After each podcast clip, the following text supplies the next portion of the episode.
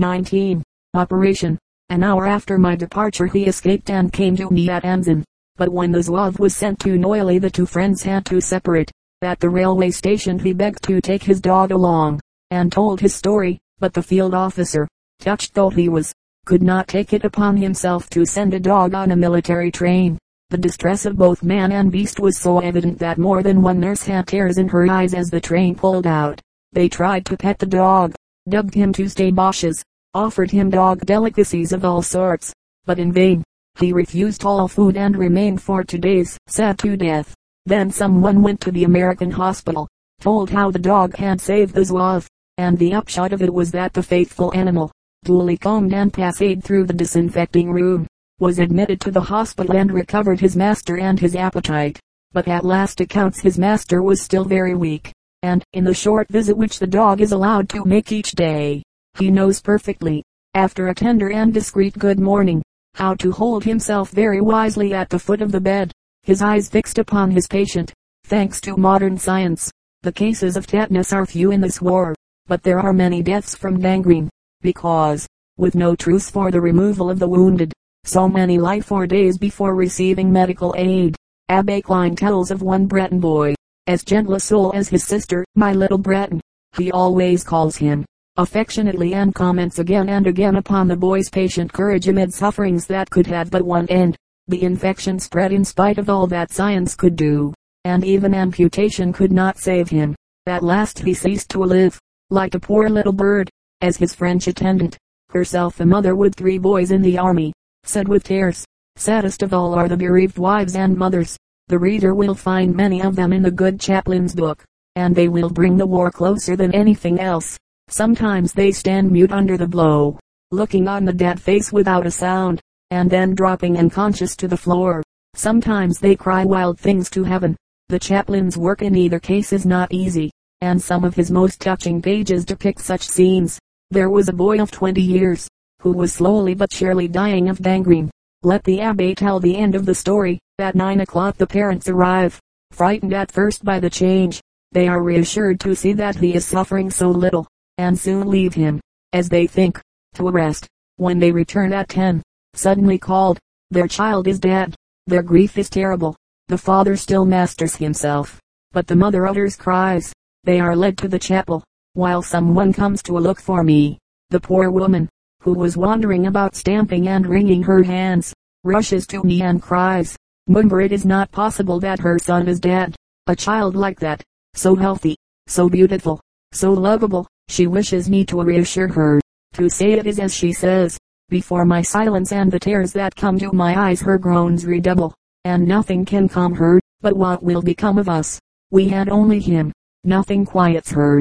My words of Christian hope had no more effect than what the father tries to say to her. For a moment she listens to my account of the poor boy's words of faith of the communion yesterday, of his prayer this morning, but soon she falls back into her distraction, and I suggest to the husband that he try to occupy her mind, to make a diversion of some kind, the more so, I add, as I must leave to attend a burial. She hears this word, I don't want him to be taken from me. You are not going to bury him at once. I explain softly that no one is thinking of such a thing that on the contrary I am going to take her to those who will let her see her boy. We go then to the office, and I hurry away to commence the funeral of another. I learn on my return that they have seen their son, such as death has made him, and that on hearing the cries of the mother, three other women, already agitated by the visit to their own wounded and by the funeral preparations, had fallen in a faint. One day last fall President Poincaré, accompanied by Anne Viviani and General Gallieni, was received at the American hospital by Mr. Herrick, the American ambassador, and by the members of the hospital committee. Abbe Klein has words of praise not only for Mr. Herrick, but also for his predecessor, Mr. Bacon, and for his successor, Mr. Sharp. His admiration for the devoted American women who are serving as nurses in the hospital is expressed frequently in his pages. He says the labors of the American nurses and those of the French nurses complement each other admirably of the founding and maintenance of the hospital at Neuilly. He says, the resources are provided wholly by the charity of Americans. From the beginning of the war the administrative council of their Paris hospital took the initiative in the movement. The American colony in France, almost unaided, gave the half million francs that was subscribed the first month. New York and other cities of the United States followed their lead, and, in spite of the financial crisis that grips there as elsewhere, one may be sure that the funds will not be wanting. America has its Red Cross, which, justly enough, aids the wounded of all nations, among the belligerents, it has chosen to distinguish the compatriots of Lafayette and Rochambeau. Our field hospital is the witness of their faithful gratitude. France will not forget. Later the abbe recorded in his diary that the 500 beds would soon be filled, but added that the generous activity of the Americans would not end there. They would establish branch hospitals. Large sums had been placed at the disposal of the committee to found an ambulance in Belgium and another in France as near the front as prudence permitted. Toward the end of January he recorded the gift of 200.000 from Mrs. Harry Payne Whitney, and its use by the committee to establish an affiliated hospital at the College of Juilly, in the department of Seine-et-Marne. He added that still other branches were about to be founded with American funds. Abbe Klein writes out of a full and sincere heart, whether as a priest, a patriot, or a man who loves his fellow men, and, without seeking it, he writes as a master of phrase. His new book probably will soon be translated and published in the United States. A trooper's soliloquy by O.C.A. Childs very peaceful by our place the now. I. Mary's home from school the little toad and Jack is likely bringing in the cow. Away from pasture. Down the hillside road. Now Nancy, I'll be bound, is brewing tea. She's humming at her work the way she will. And, happen so, she maybe thinks of me and wishes she'd another cup to fill.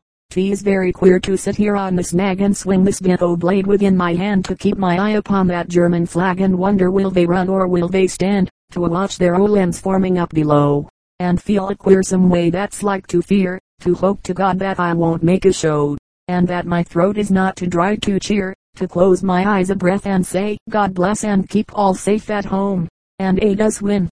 Then straighten as the bugle sounds, right, dress, hurrah, hurrah, hurrah. We're going in. American Unfriendliness by Maximilian Harden from the New York Times.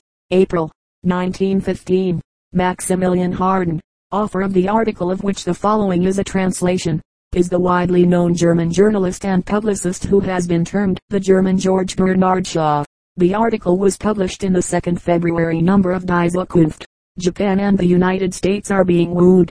Ever since the Western powers' hope of speedy decisive blows on the part of Russia had shriveled up, they would like to allure the Japanese army, to to 400,000 men, to the continent. What was scoffed at as a whim of Pichon and Clemenceau now is unveiled as a yearning of those at the head of the governments. The sentimental wish to see Germany's collapse completed by the activities of the allied European powers now ventures only shyly into the light of day. The ultimate wearing down of the German army assures us of victory, but a speedy termination of the war under which the whole hemisphere suffers would be preferable. The Trans-Siberian Railway could bring the Japanese to Poland and East Prussia. The greatness of the expenditures therefore cannot frighten him who knows what tremendous sums each week of the war costs the Allies. Where it is a question of our life, of the existence of all free lands, every consideration must vanish. Public opinion desires an agreement with the government of the Mikado. These sentences I found in the Temps. England will not apply the brakes.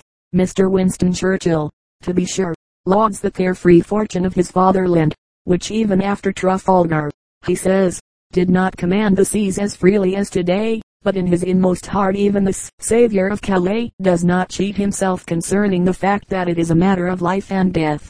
In order not to succumb in such a conflict, England will sacrifice its prosperous comfort and the lordly pride of the white man just as willingly as it would, if necessary, Gibraltar and Egypt, which might be within the reach of German armies in the spring. Will Japan follow the luring cry? Any price will be paid for it. What is Indochina to the Frenchman, whose immense colonial empire is exploited by strangers, if thereby they can purchase the bliss of no longer being the victims of 1870? And the yellow race that company operated on Europe's soil in the most momentous decision of all history would live in splendor such as had never before been seen, and could keep China, the confused, reeling republic, for at least a generation in its guardianship. The land of the stars and stripes is only being asked to give its neutrality the color of goodwill. It island for the time being, and likely that the United States would stand beside our opponents with army and navy, as has been urgently counseled by Mr. Roosevelt who received the honorary doctor's title in Berlin and as a private citizen reviewed a brigade drill at the Kaiser's side. Nevertheless, experience warns us to be prepared for every change of weather, from the distant west, as well as the distant east, and to guard ourselves alike against abuse and against flattery. The sentiment of the Americans is unfriendly to us, in spite of Prince's travels, Fritz monuments, exchanges of professors, Kiel week, and cable compliments. Yes, in spite of all that, we can't change it, and should avoid impetuous wooing.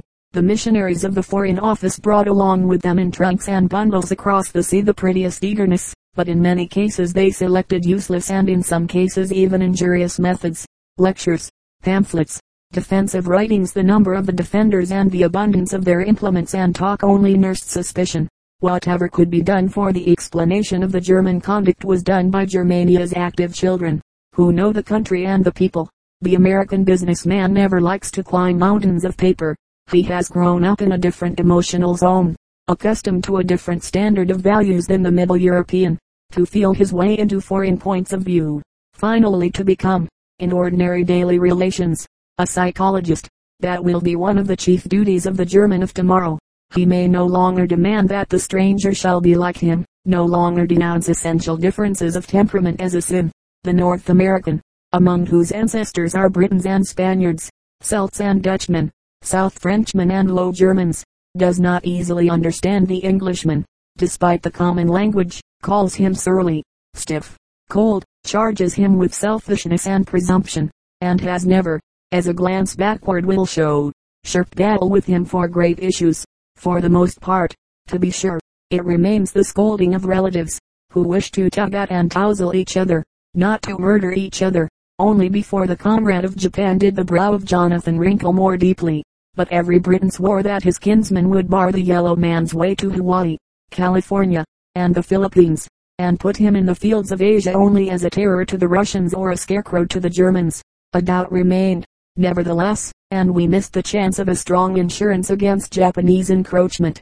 Stroked caressingly yesterday and box fears today, over there the dollar alone rules, and all diplomacy is a pestilential swamp, decency is an infrequent guest. With scorn grinning ever over its shoulder, the entrepreneur is a rogue, the official a purchasable puppet, the lady a cold cream covered lady peacock, the stubborn idealism, the cheerful ability of the American, his joy in giving, his achievements in and for art, science, culture all that was scarcely noticed. Such a caricature could not be erased by compliments. Before Mr. Roosevelt bared his set of stallion's teeth Angstgebis to the Berliners, he had spoken cheerfully to Admirals Dewey and Beresford concerning the possibilities of a war of the Star-Spangled Banner against Germany, and gentler fellow countrymen of the billboard man said, You're amazing, yourselves devilishly greedy for profits, Yet you scoff at us because we go chasing after business. You fetch heaps of money across the sea, and then turn up your sublimely snuffing noses as if it stinks. To reach an understanding would have been difficult even in times of peace. The American is unwilling to be either stiff or subservient. He does not wish to be accounted of less value as a merchant than the officer or official, wishes to do what he likes and to call the president an ox outright if he pleases leave him as he is, and do not continually hurt the empire and its swarms of emigrant children by the attempt to force strangers into the shell of your will and your opinion. Is it not possible that the American is analyzing the origin of the war in his own way? That he looks upon Belgium's fate with other eyes than the German? That he groans over the army as an end in itself, and over militarism? That he does not understand us any quicker than the German Michel understands him? And that he puffs furiously when, after a long period of drought, the war, the European one, now spoils his trade, only four months at the worst. Sam, then it will spring up again in splendor such as has never been seen before. No matter how the dice fall for us, the chief winnings are going to you. The cost of the war expense without increment, devastation, loss of business amounts to a hundred thousand million marks or more for old Europa. She will be loaded down with loans and taxes, even to the gaze of the victor. Customers will sink away that were yesterday capable of buying and paying. Extraordinary risks cannot be undertaken for many a year on our soil. But everybody will drift over to you ministers of finance, artists, inventors, and those who send profits. You will merely have to free yourselves from dross and from the trust thought that cannot be stifled and to weed out the tares of demagogy, Then you will be the effective lords of the world and will travel to Europe like a great Nuremberg that teaches people subsequently to feel how once upon a time it felt to operate in the narrows, the scope of your planning and of your accomplishment, the very rank luxuriance of your life, will be marveled at as a fairy wonder. We, victors and conquered and neutrals, will alike be confined by duty to austere simplicity of living. Your complaint is unfounded, only gird yourselves for a wee short time in patience. Whether the business deals which you grab in the wartime smell good or bad, we shall not now publicly investigate. If law and custom permit them, what do you care for alien heartache? If the statutes of international law prohibit them, the governments must ensure the effectiveness thereof. Scolding does not help, until the battle has been fought out to the finish until the book of its genesis has been exalted above every doubt. Your opinion weighs as heavy as a little chicken's feather to us. Let writer and talker rave till they are exhausted not a syllable yet in defense. We do not feel hurt. Haven't spare time for it, indeed. We are glad that you gave 10 millions each month for Belgium, that you intend to help care for Poland, that you are opening the savings banks of your children. But, seriously, we beg you not to howl if American ships are damaged by the attack of German submarines. England wishes to shut off our imports of foodstuffs and raw materials, and we wish to shut off England's. You do not attempt to land on our coast, keep away also from that of Britain.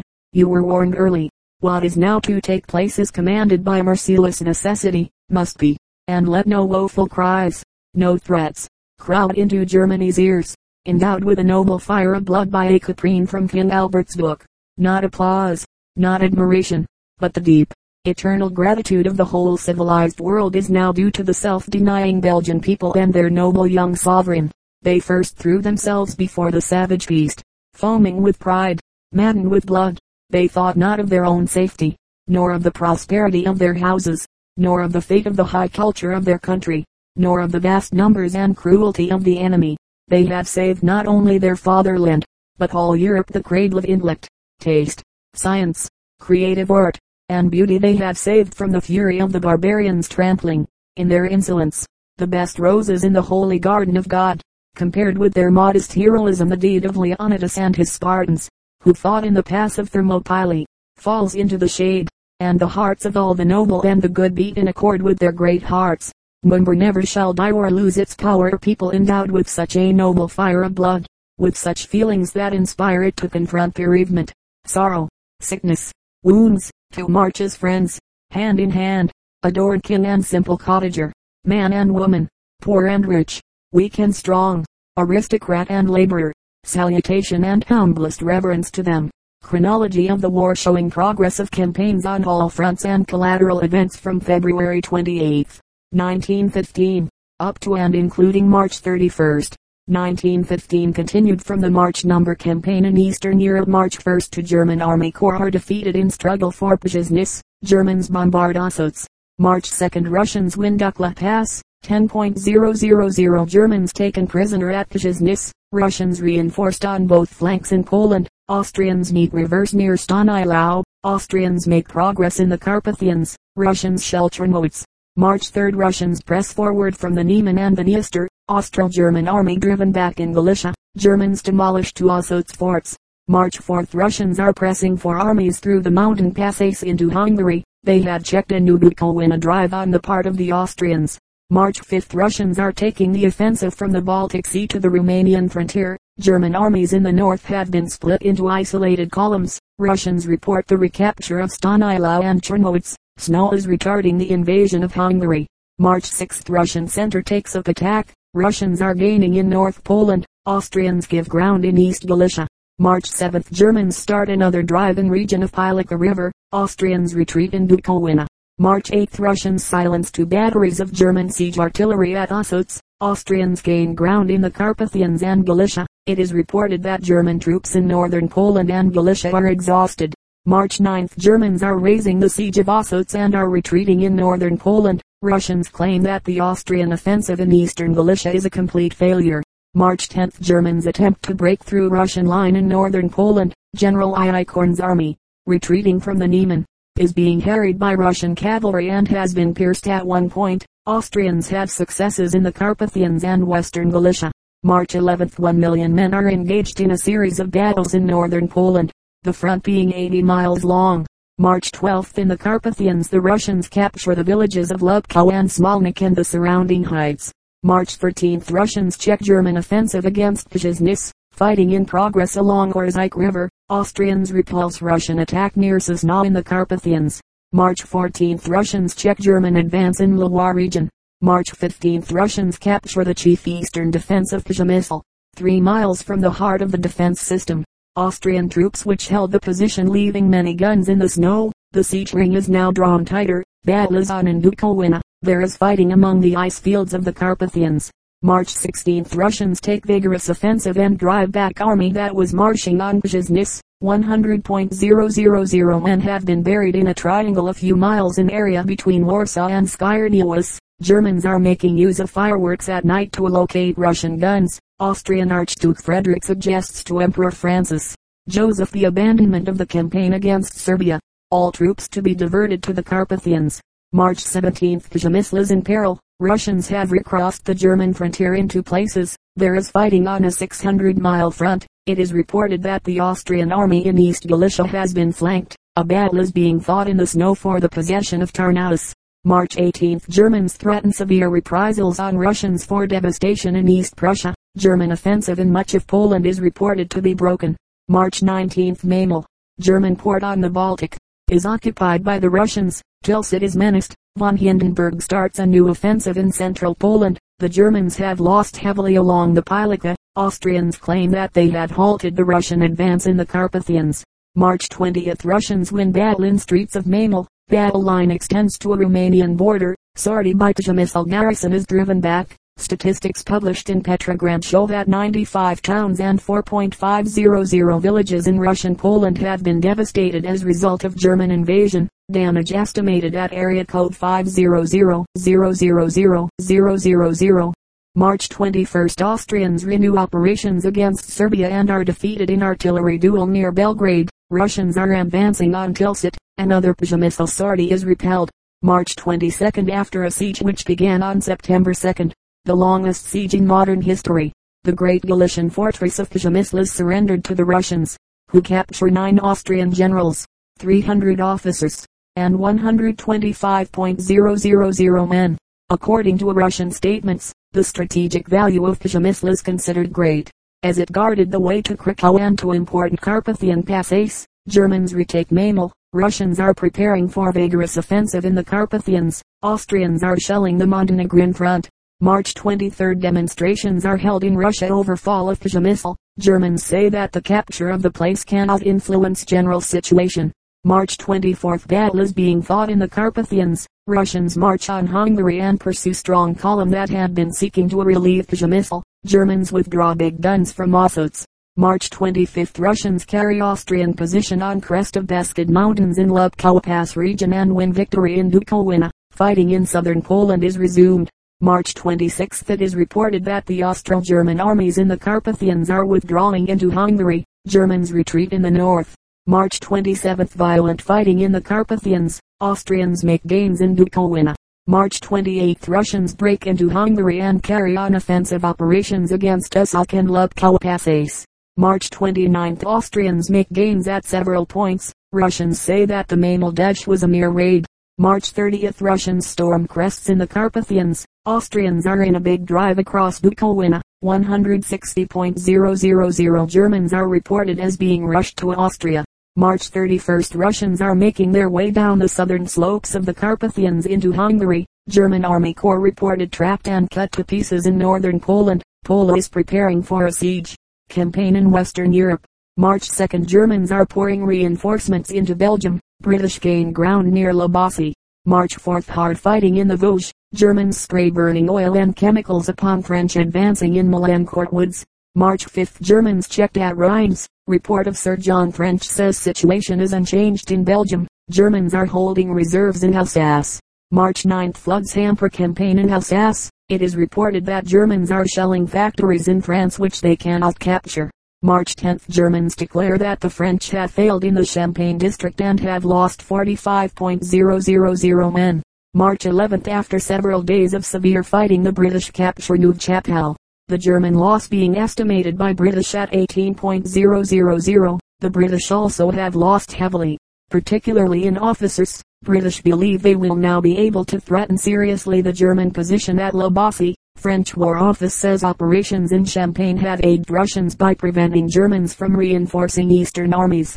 March 12 British are pressing on toward Lille. They gain near Armentières, occupy Epinette, and advance toward La Bassée. Germans are entrenched in Aubers. The new drive is expected by Allies to prevent Germans in the west from sending reinforcements to the east. March 13 Sir John French reports further gains in Neuve Chapelle region. March 14 French occupy Vauquois, the key to a wide area of the Argonne. They capture trenches and occupy Embermenil. Belgians gain on the Yser. British repel German attack on Neuve Chapelle. It is announced that the French recently won a victory at Reichackerkopf in Alsace. March 15 French capture trenches north of Arras. Germans drive back British south of Ypres. Germans meet reverse at Neuve Chapelle. It is announced that the French recently won a victory at Commerce. French and British are preparing for a general offensive. The first installment is given out from French official sources of a historical review of the war. From the French viewpoint, covering the first six months. March 16 Belgians cross the Yser. They drive Germans from trenches south of Nieuport. British retake St. Eloi. Barbed wire fence, 10 feet high, encompasses entire zone of German military operations in Alsace. British still hold Neuve Chapelle after several spirited attempts to retake it. March 17 Westende bombarded. Belgians carry two positions in Yser region. March 18 Belgian army continues to advance on the Yser. French continue to hold the heights near Notre Dame de Lorette despite repeated shelling of their position. Germans are fortifying towns in Alsace. March 19 Belgians and Germans are fighting a battle in the underground passages of a monastery in front of Ramskapelle. Official British report tells of new German repulse at St. Eloi. March 21 Germans take a hill in the Vosges. March 24 New battle begins along the Yser. March 26 Belgians make progress on road from Dixmude to Ypres. March 27 French capture summit of Hartmannsweiler Kopf Mountain. March 29 French are pressing the Germans hard at various points in Champagne. As an offset, the Germans renew activity against Rheims with lively bombardments. Sapping and mining operations are stated to be the only means of gaining ground in the Argonne. Turkish and Egyptian campaign.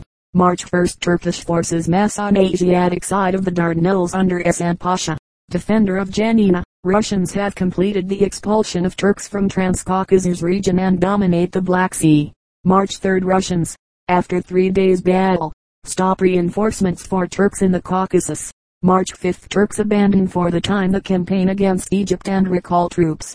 March 7 British drive Turks back from the Persian Gulf. With considerable losses on both sides, it is reported that the Germans killed 300 Turks in a conflict between these allies after the Egyptian retreat. March 9 Germans report that British were routed recently in southern Mesopotamia. March 12 General D'Amade, commander of the French forces in Morocco, has been put in command of a force which is to aid the Allied fleets in operations against Constantinople. March 13 Turks are driven back in Armenia and northwestern Persia. March 16 Russians rout Turks in Armenia and threaten Turks in the Caucasus. March 18 Turkish soldiers kill several civilians in the Urumia district of Persia. Turks are massing large forces near Constantinople and on Asiatic side of the Dardanelles. March 19 Russians occupy Arkawa. March 20th Turks reported to be four days march from Suez Canal. March 23rd Turkish force operating against town of Suez is routed. Campaign in Far East. March 12th it is reported from Peking that nine Germans, among them the German military attaché at Peking, who was leading the party, escaped from the Tsingtao when it fell, and have made their way 1.000 miles into Manchuria, where they are trying to blow up tunnels along the Trans-Siberian Railway. Russian troops are pursuing them. Campaign in Africa. March 21st official announcement is made that General Botha, Commander-in-Chief of the Army of the Union of South Africa, has captured 200 Germans and two field guns at Swakopmund, German Southwest Africa. Naval Record General. March 1st Norwegian steamer reports ramming a submarine off English coast. March 2nd Bulgaria protests to Austria, Russia, and Serbia against mines in the Danube. Diligent inquiry in England fails to produce any evidence supporting report that British super dreadnought Audacious, wrecked by mine or torpedo on October 27, is about to be restored to the fighting line. March 3rd Allied fleet silences three inner forts on the Asiatic side of the Dardanelles. Berlin report says British cruiser Zephyr was damaged. March 4th attack on Dardanelles continues. French ships bombard Bulair forts and destroy Kavak Bridge. Field Marshal von der Goltz has asked for German artillery officers to aid in defending Dardanelles, but it is reported that Germans cannot spare any. German submarine U-8 is sunk by destroyers of the Dover flotilla. German submarine chases hospital ship St. Andrew. March 5th Allies report that six possible